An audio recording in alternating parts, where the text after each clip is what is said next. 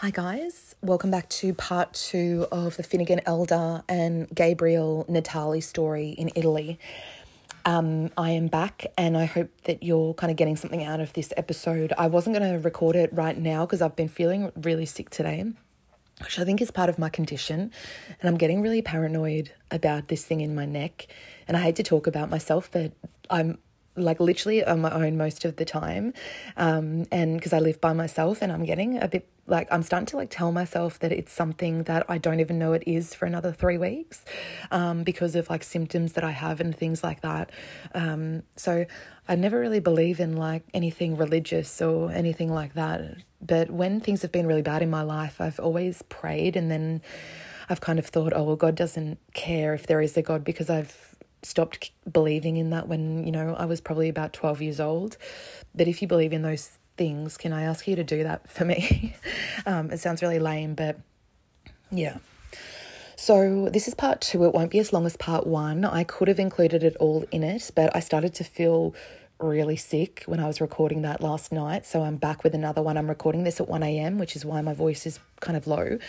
And I meant to say at the start of this episode, um, this part one, that we've been to Italy before, and that's why I haven't talked about Italy a ton because we went there way back. I think it's episode three that I did. I haven't looked, but I remember the case really well because I recently looked up if there's any movement, even though it's been like 20 years.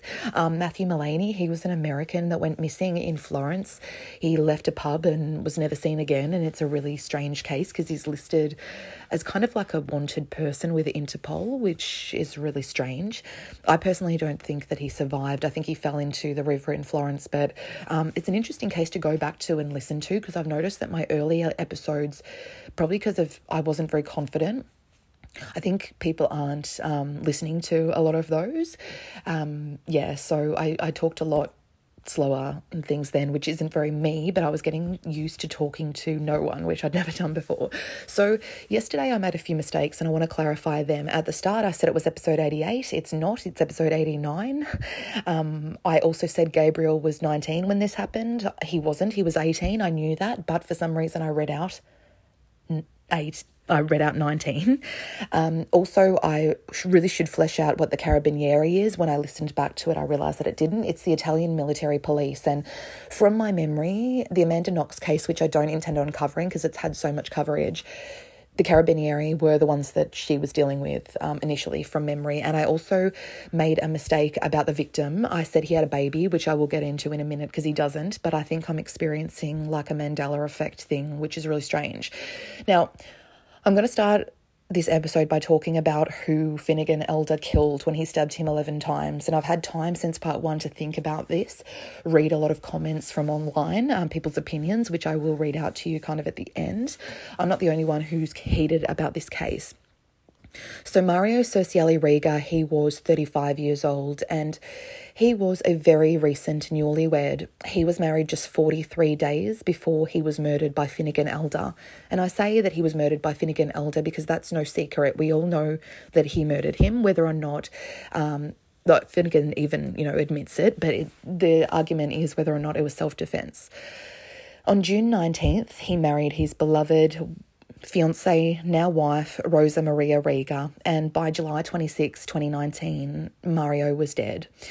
Now, I said he had a baby, which it's really strange because I have seen headlines and pictures of them having a new baby, but he didn't. And I said that on the previous one that he was a father, but he was a newlywed, but there was no baby. Now, one of the strange things is that one of the top searches for Mario and information on him is about his baby. So it's not just me that has looked for that information, and that's it's it's just really strange. I spent about three hours last night trying to find evidence that he had a new baby or a little girl, but I literally don't know. Now, that you know, it's it's just really really weird. And I've had a few instances of things that I knew for certain had happened and hadn't.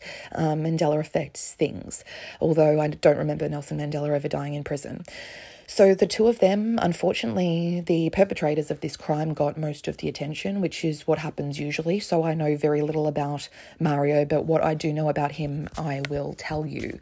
So they married Rosa and Mario in the Santa Croce di Santa Maria del Corso church, which is in Somma Vesuviana near Naples. Now, I couldn't even find where he was from, Mario, but luckily there was a comment on the Daily Mail that said it was someone in Italy who said that he was a Neapolitan, which is what you call someone from Naples. So he was from down that way.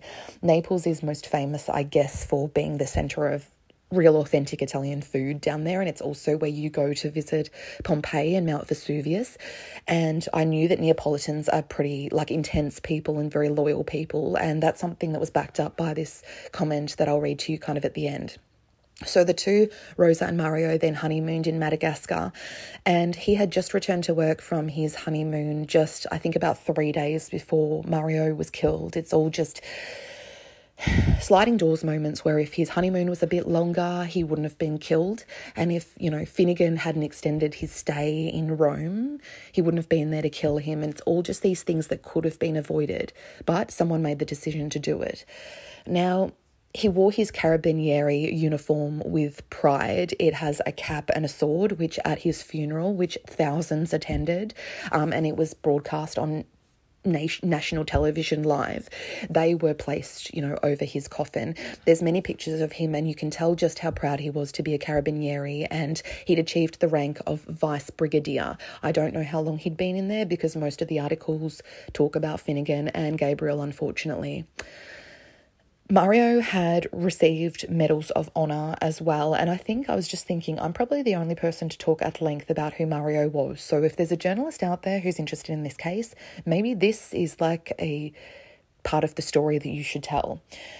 According to Sandro Ottaviani, who's the commander of Rome's Piazza Farnese Carabinieri station, where Mario was stationed, he said, quote, Mario was a lovely lad. He never held back at work and he was a figurehead for the whole district. He always helped everyone. He did voluntary work. He accompanied sick people to Lourdes and Loreto. Every Tuesday, he went to Termini station, train station to feed the needy, unquote. Now, these are the places that he accompanied people to are very kind of religious, iconic places that you go to. Um, I think it's Lourdes or Lourdes. It's what Madonna's daughter's named after, but when I read that, what he did in Rome, he wasn't just a police officer, but in his downtime, he also fed the homeless, and there's a lot of them in Rome because I've been there. He would go to Termini Station, which is a very central place where people would beg. And I just realized just how much his wife and the community as a whole lost. And again, when I was reading this, it just started to sicken me all over again. Unfortunately, as I said, the perpetrator's lives overshadowed Mario's, and that is all that I have about Mario, although I do have pictures of him and his wife, which I will put on Patreon. So I just wanted to open that with talking about Mario, but now we're going to get into the morning of what the men did, Finnegan and Gabriel. So they did what they did at around three or four in the morning from memory. And we're in that morning, July 26, 2019, and it's 10.55 a.m. And the two men very clearly are in bed or have been in bed. Um, and the police bash on their hotel door at the Meridian Hotel near the Piazza del Popolo. The CCTV, as I went over in part one, clearly traces all of these things, so it really wasn't hard to find the two. Now, what Gabriel had done is that he, when Finnegan had killed Mario with it and they went back to the hotel, the hotel has these things in the ceiling. I've got pictures of it, but they're basically like pop up ceiling panels. And he had put the knife up there, which is a pretty dumb thing to do because it's kind of the first place that these, you know, police would look, and the police wouldn't be happy, would they? Because it's one of their own that has been murdered. So they found the knife and they arrested the men and they took their clothes, you know, for evidence because they were clearly just got back into bed. I don't know if Finnegan had blood all over him, but in a wrestle with this police officer that he killed and stabbed 11 times deep down to the handle, which I will discuss later. Um, there's no evidence, there's no you know, version of events that he was drenched in blood or anything like that. I have to presume he would have changed. Now, Finnegan called his mum, Leah, um, who's quite the apologist for her son, and he said from the video call, and from what I can tell, he was accompanied or flanked by two other carabinieri. On the video call, according to Leah, he said, quote, Mum, it's really, really bad they're saying that I killed a cop, unquote. And then she says the phone went dead after that. Now, I just want to cast your mind back to part one where Finnegan was on a WhatsApp texting with his girlfriend after this all happened. And he's talking about how he knows he won't come back to America and how things are really, really serious. And it's very clear in that that he's talking about how he knows he killed someone, but now he's playing the innocence card. And these, you know, spoiled little brats pretty much will do that forever. So the two families started making their way to Italy. Um, they're pretty well off. I found out that the part where Gabriel is from, from a comment from someone from that area, um, is pretty much like the OC of Northern California, and all of the kids there who live there or are raised there are just spoilt brats. They started finding Italian lawyers, so I think they had two separate ones for each family because obviously Gabriel's family is thinking he didn't kill anyone, so why is he being arrested? And I will get into that shortly. So they rang the American embassy in Rome to figure out how they would visit the boys once they got there. But according to them, and they told ABC News 7 that they tried to lay low during all of this while Rosa Maria Rega buried her husband Mario, who was the victim. I don't have evidence that they lay low or that they didn't. I don't know. But I think they were well aware that one of their sons had killed this man and that he was a newlywed. And that was a massive, you know, shock to them because no matter how spoiled the kids are, you don't expect your kid to grow up to be a murderer. So, Mario's death, the news was huge in Italy. People were incensed you know, they were out in like public squares behind journalists, you know, yelling not really baying for blood, but they were pissed. This was a Rome, Roman, you know, Neapolitan, but lived in Rome, Carabinieri, a newlywed, had his whole life ahead of him with his beautiful wife, and he was taken away by these little thugs who weren't even from there. Now, the boys were held in separate cells in a jail, which is right in the heart of Rome. And basically, that brings us to a picture of. I, they say it's Gabriel, but it looks more like Finnegan. But basically, Gabriel, uh, because as I said on part one, the media, the the Italian investigators like leak everything to the media and pretend like it's oh my god, how did they get that? But they send it to the media. Basically, there was an image um, of Gabriel Natali, and he was handcuffed and blindfolded on a chair in the police station. And this, of all things, caused an uproar from Americans and the family, not what they'd done, this. So, depending on whose story you believe, he was like that for around four minutes to an hour. And the police said he was like that for four minutes so that he couldn't see the computer screens or that they had the news up or information about the crime or anything like that. Now, I actually believe that, that he was only there for a period of time. Um, I don't believe that his story that he was there for an hour because he has been proven to be an angry liar. So, five months later, basically the police officer who put the blindfold on Gabriel, he was charged with abuse of office and I don't know what happened to him. So they did take that seriously. Now, a video also leaked of Gabriel in this position in the blindfold handcuffed. I don't really see the issue. He's handcuffed, which would happen anyway. Like, what's the problem that the little boy can't see? What's the problem? So, this video leaked where basically and I do understand that this is unprofessional, but there's someone in the background who's in the police station who's saying to Gabriel as he's blindfolded and handcuffed on this chair in the office, quote, Hey boy, what's your name? Hey, what's your name? What's your name? And Gabriel seems really out of it and confused, and he says, What changed? So I think that he's pretending that he doesn't know Italian, like, because I don't know if this guy's speaking Italian or whatever, but at multiple periods, Gabriel, who was fluent in Italian, would say that he didn't understand the police, what they were saying when they approached him, Mario and his partner, before he was killed. So, again, you know, lies. But I think Gabriel is so tired and they've barely had any sleep from their days of partying in Rome that this guy is saying it in English and Gabriel literally doesn't understand, you know, what he's saying. Now, I've been at that like where I've barely been able to speak because I've been so tired. Now, this officer also asks about a location of a sweatshirt that Finnegan wore during the killing that they didn't find, which is what I talked about like earlier because he doesn't have any blood on him. So ultimately, they would find out that this police officer who's asking him these things in this video is Andrea Varriale, if you remember from part one, he was the same officer who Gabriel had fought with just hours before in the piazza and the partner of Mario. Um, so basically, the biggest witness in the case had this free range access to Gabriel in the police station. And this would be a point that the defense team would raise at the trial. Now, I will say that's really unprofessional and he never should have been near him. Um, uh, but I do think, regardless of what happened, they would have been found guilty. Now, I think it's Finnegan's.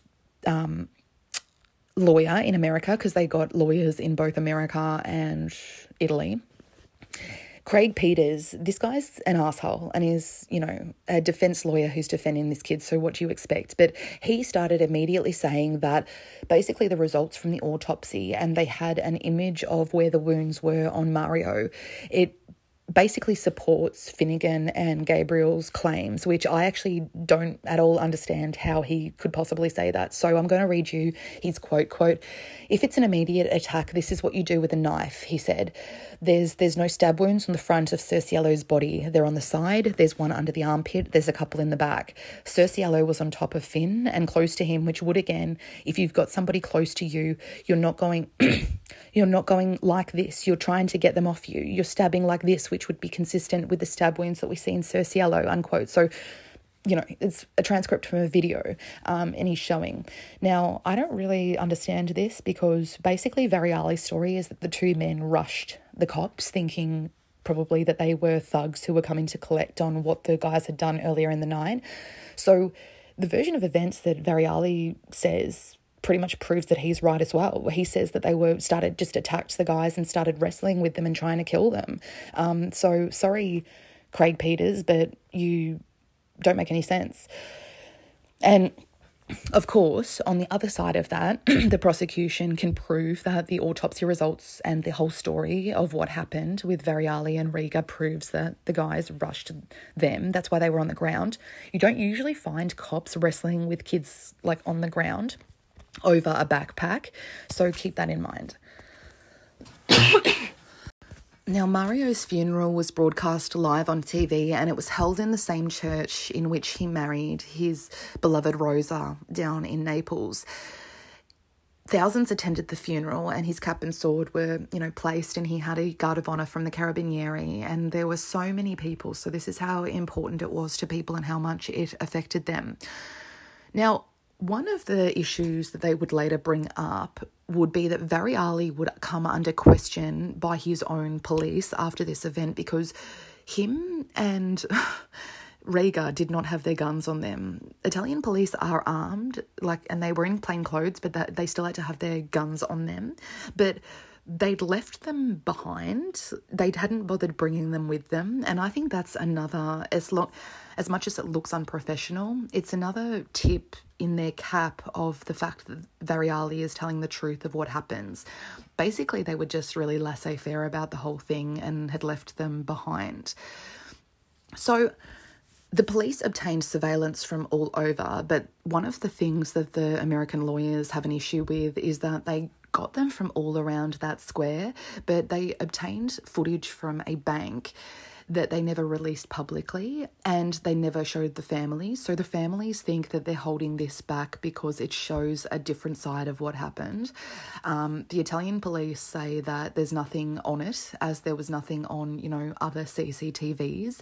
You really only see shadows, so there's no point them seeing it. Now, more information came out about the guys um, and their behaviour in Rome leading up to this. So there was a Snapchat that was on Gabriel Natali's account because when this happened, Snapchat was really big. And he sent it to his friends from Italy in pretty much the day before this killing um, when him and Finnegan were partying. And in it, he's holding a knife and it's a picture of him. And the caption is, unfortunately, sorry, unfortunately, no straps abroad. Now, straps is slang, street slang for guns, which I didn't know. But then he continues, quote, but this baby saved my full pockets today, unquote, which implies that he had used that knife, whether it's a different knife or the one that Finnegan we know had bought from America through his travels in Europe, which really angers me. It proves in this caption that Gabriel had used this knife in the last day in Rome, and whether or not he had had another run in with a drug dealer or he was himself trying to rob someone, I don't know. But I just want to tell you what his parents say. They say that this isn't Gabriel in the Snapchat. So there's a lot of denial going on. Now, the men were charged with in they were charged with homicide of Mario, extortion, basically for what they were doing to get they were saying we want the drugs and we want our money back and then we'll give you the backpack. That's extortion. Assault obviously what happened to Varriale um, and Mario leading up to the death, resisting a public official, and carrying an attack style knife without just cause, which is the knife, the combat knife, the KA-BAR that Finnegan had bought all the way from San Francisco because he so needed it on his travels. So many backpackers across Europe who are thousands on any regular year, just millions crossing each other Oh, I wonder how many of them have knives. I'm guessing probably one in a thousand, and unfortunately, those ones are looking for trouble. So I guess you're confused about why Gabriel was charged with the murder of Mario, and I will explain. So, if you are part of a crime that results in a murder in Italy, you yourself as well are charged with murder. And I know that sounds tough, but I think it's a great thing. I know in the States, certain states have the felony murder charge, which is the same. And I remember a case, and I can't remember who it was, but a bunch of kids broke, or teenagers broke, or young adults broke into someone's house and robbed them. And it resulted in one of the kids who were breaking in being killed by the person who was defending himself. And the person who was charged with that murder was the friend who was helping break in. And I think that more places should have this. It will deter people from being, you know, an accomplice to crime. And I know it's tough for Gabriel, but as someone wrote in the comments um, on an article, choose your friends wisely. This is a good lesson to learn. So the two were held in prison for over 18 months before their trial began, which was just in March this year. It was kind of put off because of COVID and things like that, but ultimately it started, and then they heard all the evidence they were kind of in, I guess, a jail before they go into a prison um, if they were found guilty, which is the news that broke. So I'm going to tell you what happened just a couple of weeks ago shortly. Finnegan learned fluent Italian, which it's harsh, but the most common comment on articles is it's a good opportunity to learn Italian. You would have to learn fluent Italian at this point, but it's a pretty accelerated learning program if you go into an Italian jail and need to understand people. So in a court hearing in September just last year, Finnegan apologised, and I honestly don't think this is um, from the heart at all. I think he knew that he was facing a life sentence, which he the prosecutors were asking for. It's the harshest sentence you can get in Italy, and I think he was crying tears for himself when he was saying this. But I'm going to read it to you. He said that that night that he killed Mario Cerciello Rega, he he said it was the worst night of his life, quote, because I took a man's life, I took a husband away from his wife, I broke a bond between brothers, and I took a son away from his mother. I'll never be able to forgive myself for this, and I don't expect Mr. Mario Cerciello's family to ever forgive me, although I truly hope one day they will, unquote. I don't buy that at all. Um, he's got crocodile tears when he's in jail constantly. He's crying for himself. So, yes. So, Gabriel, though, there's something really scary about that kid. His eyes are like black. He has no reaction. Finnegan, to his credit, is actually the more emotional, physic- physically emotional one. Uh, I want you to, if you're a patron, after this episode, look up the post I put for part two for Patreon for this episode. And just, there's something very dark about Gabriel, which his friends who knew him throughout his teenage years um, would have noted, and I've read you a few of those quotes, there's something not right about that kid. There's no reaction, and his eyes are just, there's nothing, there's nothing there. Um, so the trial during the trial, the men were held in steel cages, which is kind of at the back of the courtroom. You've probably seen this in a number of different countries, like in Russia, but they actually hold them in like glass cages there. Um, now, when the jury was sent out, the men were allowed to sit at the front of the caught out of the cage with their lawyers. So the jury consists of a main judge who was Marina Finiti, which is a woman. Um, it's a sec- uh, then a second judge, which kind of this happens in some countries. They they kind of tell um, the first judge and help them with the law and applying the law. And then there's six jurors in Italy. So before the jury went out, Elder was seen saying to one of his lawyers, "quote unquote," I'm stressed. Um, at another point, there's pictures of Finnegan and Gabriel kind of talking to each other, um, and they are. Finnegan's wearing a crucifix and he kind of kisses it and holds it up for Finnegan, um, for Gabriel to see it. This is the first example of them believing in a higher power, you know, anyone's ever seen. And according to most comments, most people agree with me that this is all part of the ploy to make them look like, um, because Italy is a Roman Catholic country, to make them look like they, you know, believe in something. And I think both of them are troubled young men. So they deliberated for 12 hours, the jury, which isn't very long, before they uh, delivered their verdict and the verdict came at 11:30 p.m. on the 4th of May, I believe. It was just a couple of weeks ago. And I'm going to tell you what they were sentenced to, which caused a massive shock for a lot of people, but from thousands of comments online that I've seen, I have seen probably two people who didn't agree with this verdict, and it came as a shock to people. So, this is what I've been holding back. Both of the men were sentenced to life in prison for the murder of Mario Cerciello Rega, and they were found guilty on all charges that I read out earlier, including the extortion and the assault and carrying the knife and the homicide when it was read out, Finnegan, you know, bent over and kind of puts his hands on the desks and starts crying. Gabriel does not react at all. Now, a life sentence in Italy is generally life, and that sounds really harsh, but they are usually withheld for gangsters and the mafia and um, attacks on judges and things like that. It is the harshest prison sentence. There's no death penalty in Italy, um, and they don't guarantee parole. So in America, they would say you can get out after 20 years, you can apply for parole. The two young men the general rule is that after 21 years they can apply for parole, but that's not guaranteed in Italy. They could actually do their entire lives in prison. And some people say, I was reading, that the way that they've killed a cop and all of that, it looks like they'll probably do a minimum of 50 years. And I honestly don't think either of them at that point will be in great health. So I, I personally think that because they killed a police officer, I think they're probably going to be in prison in Italy for the rest of their lives. Italy's justice system is supposed to be based on rehabilitation, but not in the sense that Scandinavia's is. It's not all cushy and things like that. The prisons are pretty fucked up.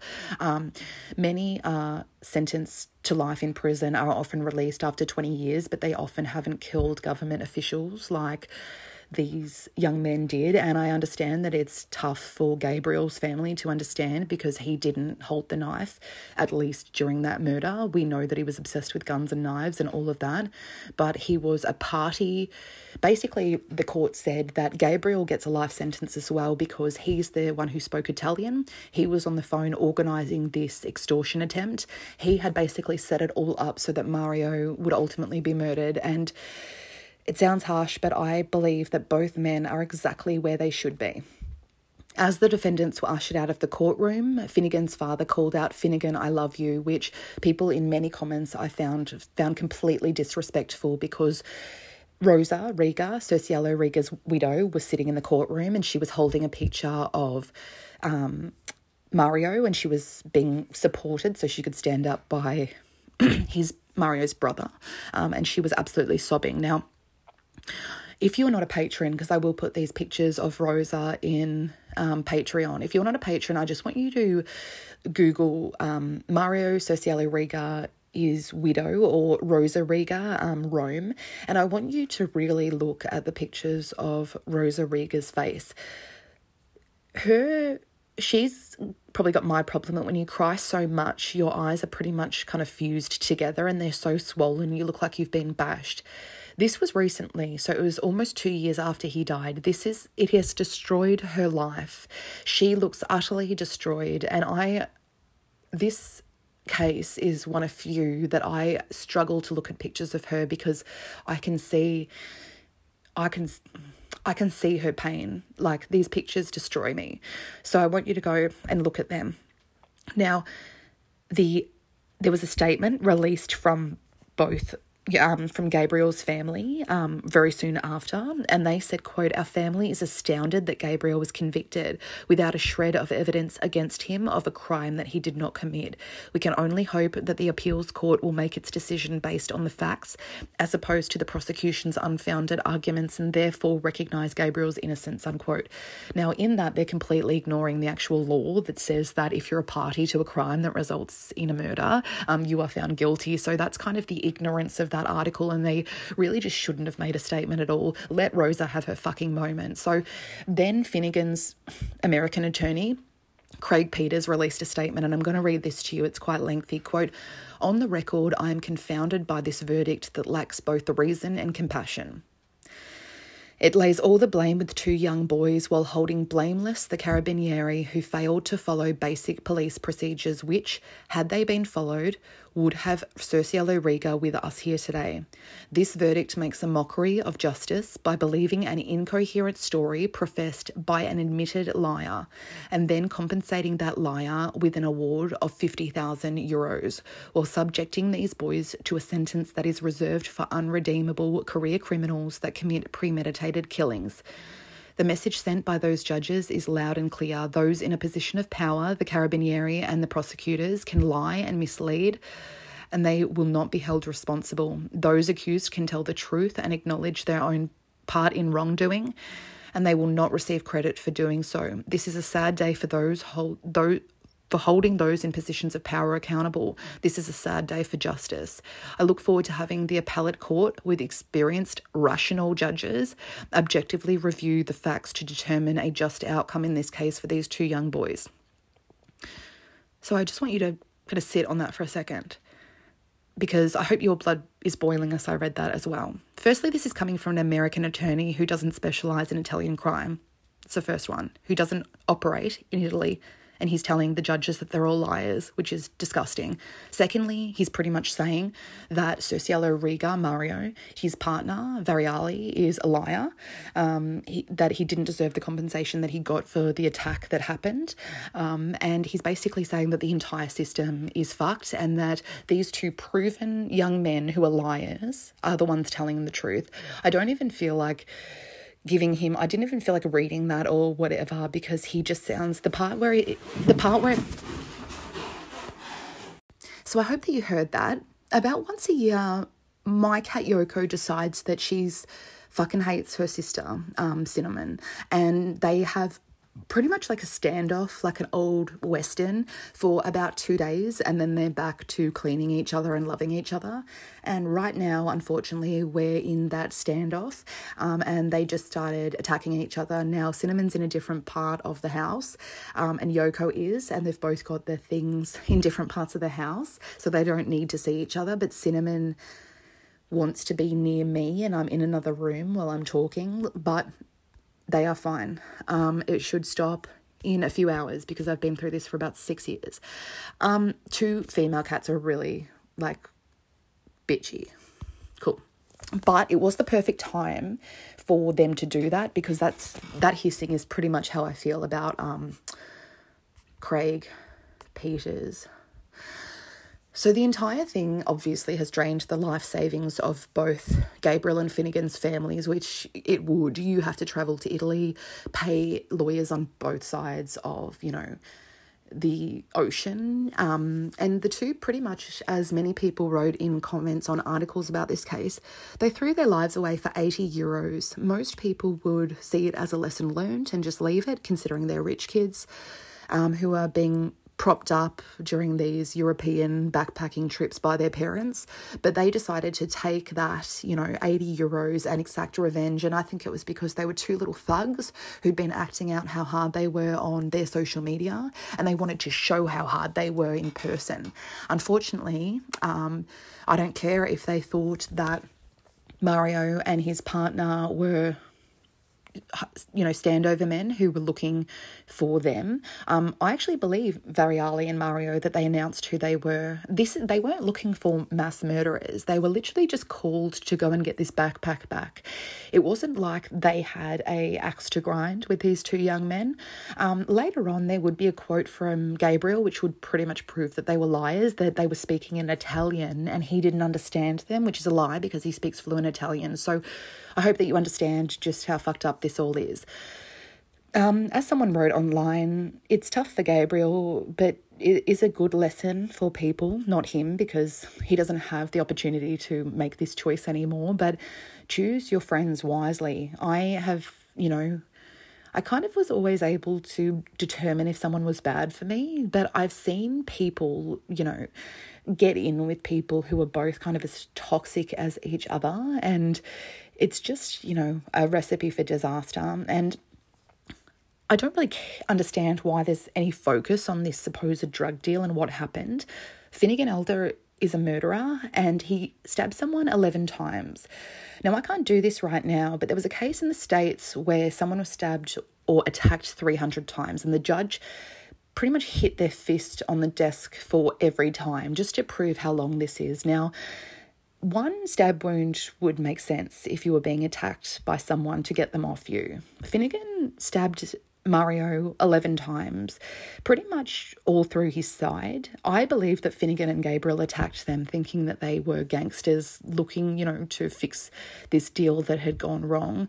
Um, and I believe that, you know, they attacked them and they were completely just blindsided, Varriale and Mario.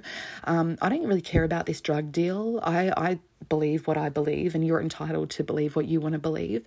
Um, I don't know if the two are in the same prison in Rome. There's been no update on news as to them being transferred to an actual prison, but these two, you know, young men who were 18 and 19 at the time this happened, and this was a couple of years ago, they were posting on their social medias how fucking hard they were with their, you know, gangster rap and their knives and their guns and driving their fucking Mercedes. And it's sad, but they're going to have to be hard asses now in prison because things are not going to be easy for them. Um, it seems all agree, you know, that Finnegan is guilty, but the main debate is on the sentence.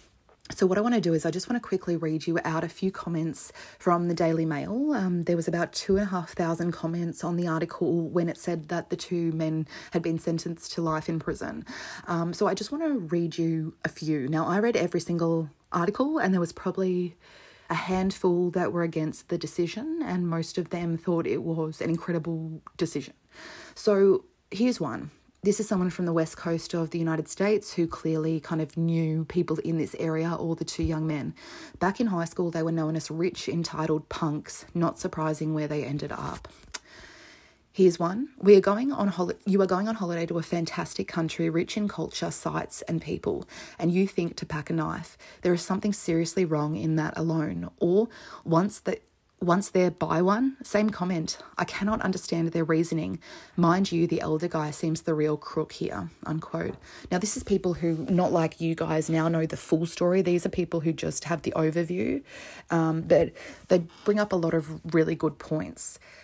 Here's another one from Texas, United States. I can't believe people are excusing their actions and focusing on the drug deal. No one gives a damn about the drugs. They would have done time and been home. The drug deal was one thing, but they shoved a knife into someone 11 times. Why were they walking around with a 7 inch blade? Not a 7 inch knife, a 7 inch blade. Here's another one. Sticking a knife into someone several times takes a certain level of commitment and a cold blooded attitude. These guys were not nice or good people. Here's another one from a Canadian. Rosa Maria Esilio will cry for the rest of her life just because these two stupid goobers wanted to get high.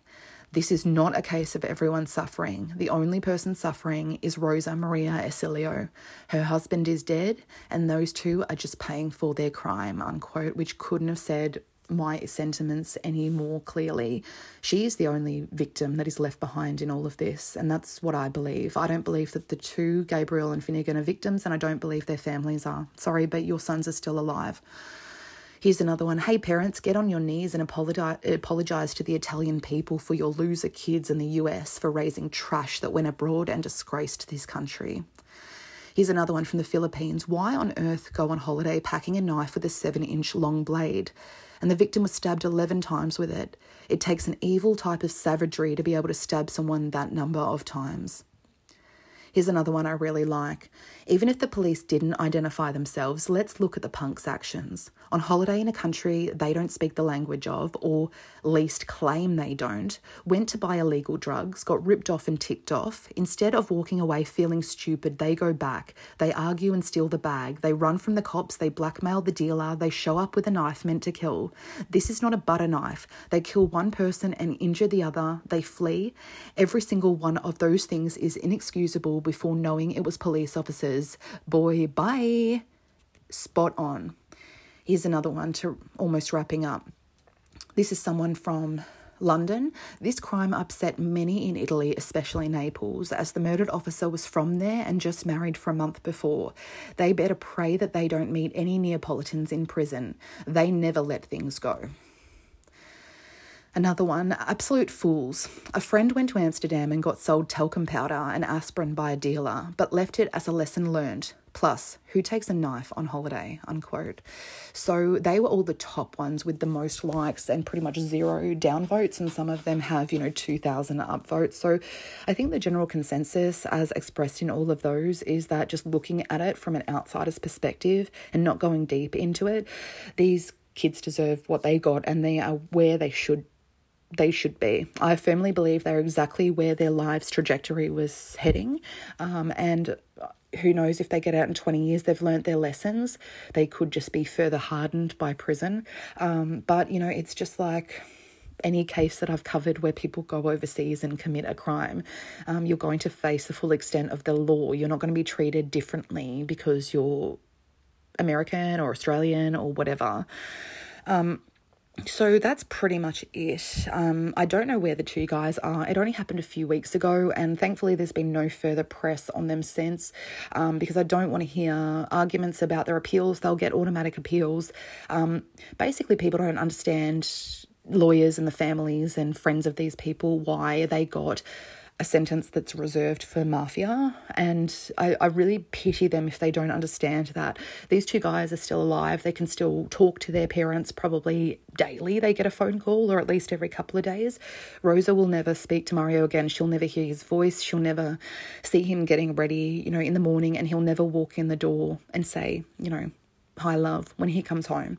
And that's pretty much all that matters to me. So I hope that you kind of enjoyed and got something out of this timely case. I'm interested to know. Um, I know quite a few of my patrons will have a pretty hard line on this. They probably won't really care too much. um, but I'll be back next week with a patron location request. I'm back on them. Um, it, I'm not sure who it will be yet. I will let you know, probably Stephen, but I will get there because I've got quite a few. Um, so visit the website. It will be back up next week my domain has lapsed and I really don't have the cash to get it back up at the moment unfortunately. It's like $50 which is too much for me at the moment because things aren't good. Um, but it will be back up next week when I get paid. Um, become a patron at download the Patreon app and search for unknownpassagepodcast.com there's tiers right up until you know ten dollars, ten euros, ten whatever. Um, Yoko's chewing in the background on her dry food that's currently next to my bed because she's imprisoned in here for the time being. Um, leave a rating or review if you like the show or whatever. Um, and yeah, email through case suggestions to unknownpassagepodcast at gmail.com. I've got a couple of emails that I've received from people recently that I intended on reading out, you know, shortly because they've got really good tips on for me on how to pronounce like certain things that I can't pronounce. There's certain there's certain languages and accents that I just can't wrap my tongue around. And sadly, even though I studied it in school, I think Italian is one of them. I can kind of get the whole French you know, thing. But I can't get the um, Brugliatelli. I always sound like an Australian, like when I do it, um, sadly. And I, I'm like that when I speak, like, try to say Spanish words as well. So um, maybe I'll try German. I don't know. the way that my throat is at the moment, I'd be really good for German. So um, it's almost two o'clock in the morning. I will leave you be. I will talk to you soon. Become a patron and join the community because I don't currently have Instagram, nor will I be getting it back. And love you all, and I will talk to you soon. Bye.